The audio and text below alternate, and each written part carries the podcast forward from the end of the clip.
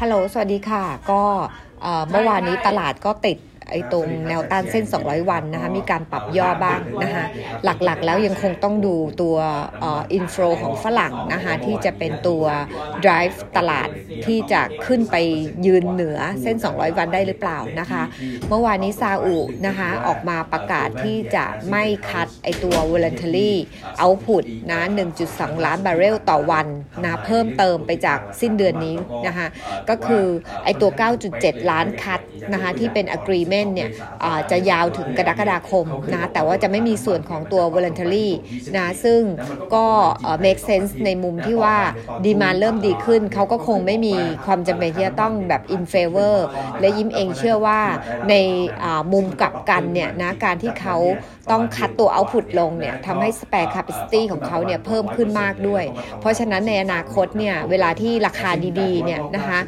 การที่จะไม่ทำตาม agreement ในช่วงเวลาข้างหน้าเนี่ยมีโออกาสค่อนข้างสูงนะคะ ส่วนตัวอื่นๆ เมื่อวานนี้จะเห็น headline บวกในเรื่องของยอดขายรถในเมืองจีนนะคะ ที่ขึ้นมาเป็นบวกครั้งแรกในรอบเกือบปีหนึ่งนะคะ พฤษภาคมโต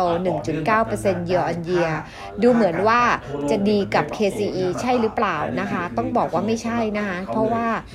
การเติบโตของยอดขายคราวนี้เกิดจากการผลักดันของรัฐบาลจีนที่ออกมา subsidize นะคะคนซื้อรถนะคะสูงสุดถึง30%เรียกง่าย ๆ ว่า ต้นทุนลด 10,000 หยวน นี่รัฐบาลออกให้ 3,000 หยวนอะไรแบบนี้เลยนะคะ มันก็เลยทำให้เกิดการระบายสต็อกนะคะ แล้วก็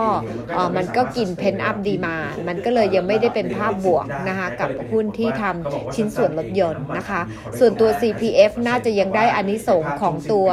AFS outbreak ในเมืองจีนอยู่นะคะ เพราะว่ายอด Import เนื้อสัตว์ในเมืองจีนล่าสุดนี่เห็นเป็นตัวเลขที่สูงมากนะคะ ตั้งแต่ปลายปีที่แล้ว แล้วก็บราซิลที่ส่งออกบีฟในไปเมืองจีนเนี่ยเขาบอกโตมากกว่า double นะฮิตแบบ monthly record อันนี้ก็เลยทำให้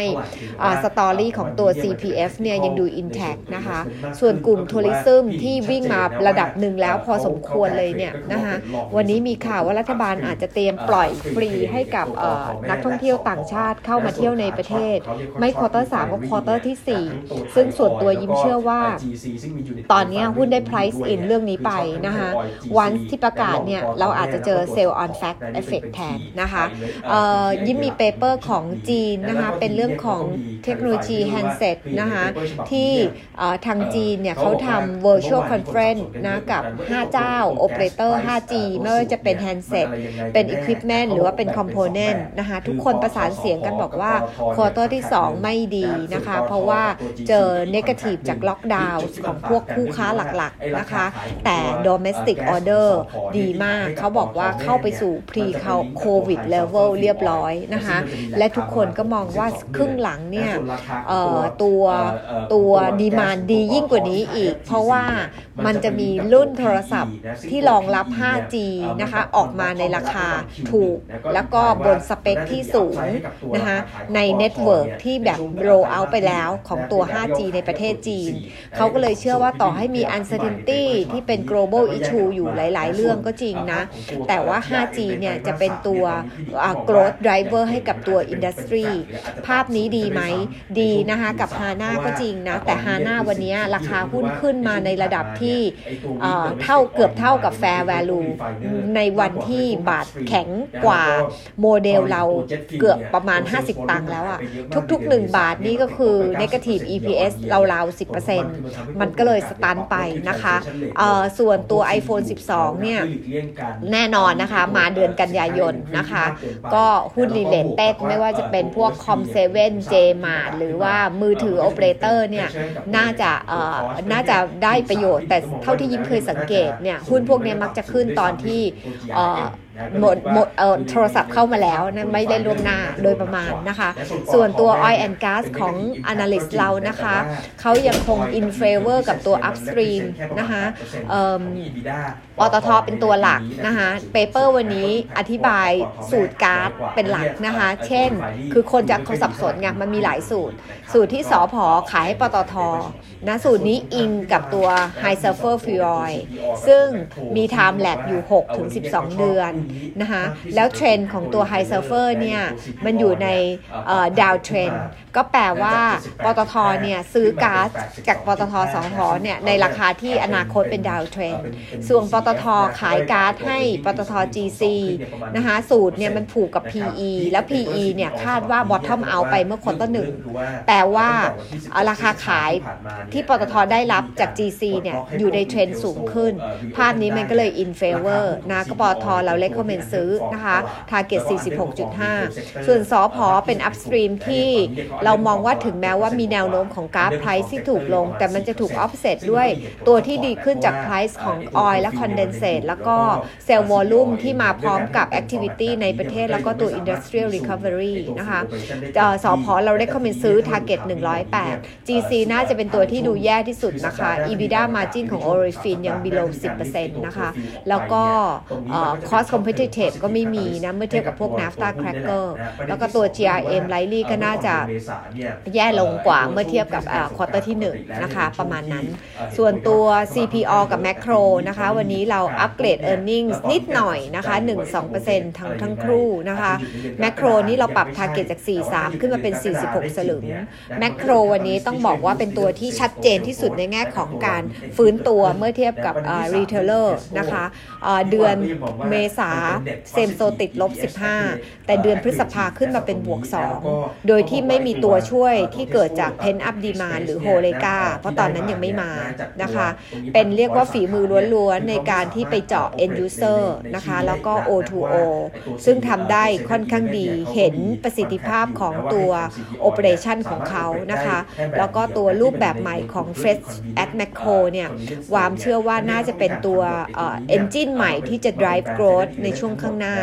ส่วนขาดทุน oversea นะคะยังเยอะในพม่า เพราะว่า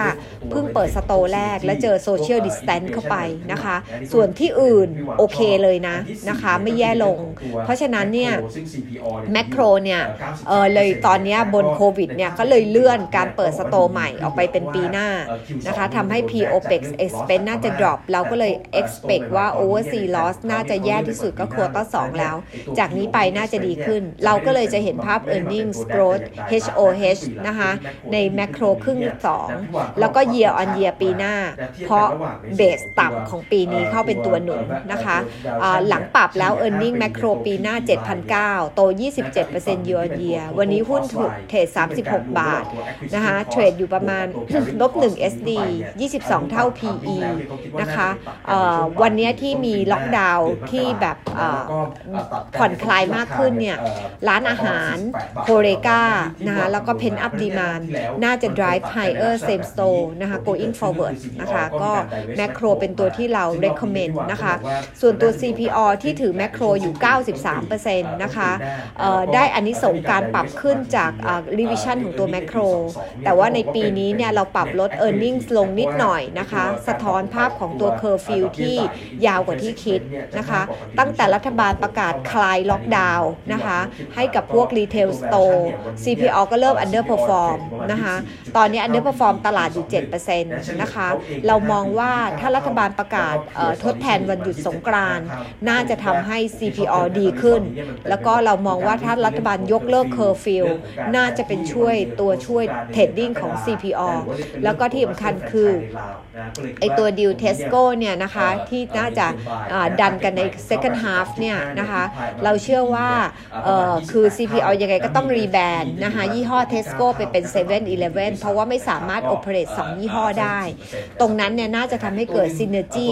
นะคะ benefit ขึ้นนะคะ แล้วก็อย่างหนึ่งก็คือบนการคำนวณของเราแมคโครที่วันนี้เทรดลบ1 SD เนี่ยมันมีบางจังหวะที่เขาจะไปเทรดที่มีน 5 ปี เราคำนวณว่าในต้นปีหน้านะคะ มกราคมเนี่ยมีน 5 ปีของตัวแมคโครเนี่ยมันอิมพลายราคา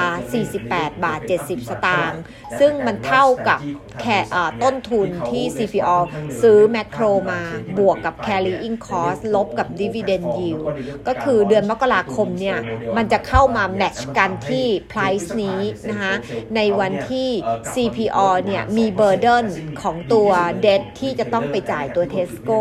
เพราะฉะนั้นเนี่ยมีความเป็นไปได้ที่อาจจะเกิด divest ตัว holding เพิ่มขึ้น เพราะวันนี้ free float ของ Macro มีอยู่ราวๆ7%นะคะ requirement ของตลาดอยู่ 15%แล้วถ้าจะเข้าเซ็ต50 ต้องมี 25%เราก็เลยเชื่อว่าสตอรี่นี้ยังเป็นตัว driver long term ให้กับตัว CPO นะคะ แล้วก็ตัว macro itself ของยิ้มหมดเท่านี้นะคะ สวัสดีค่ะ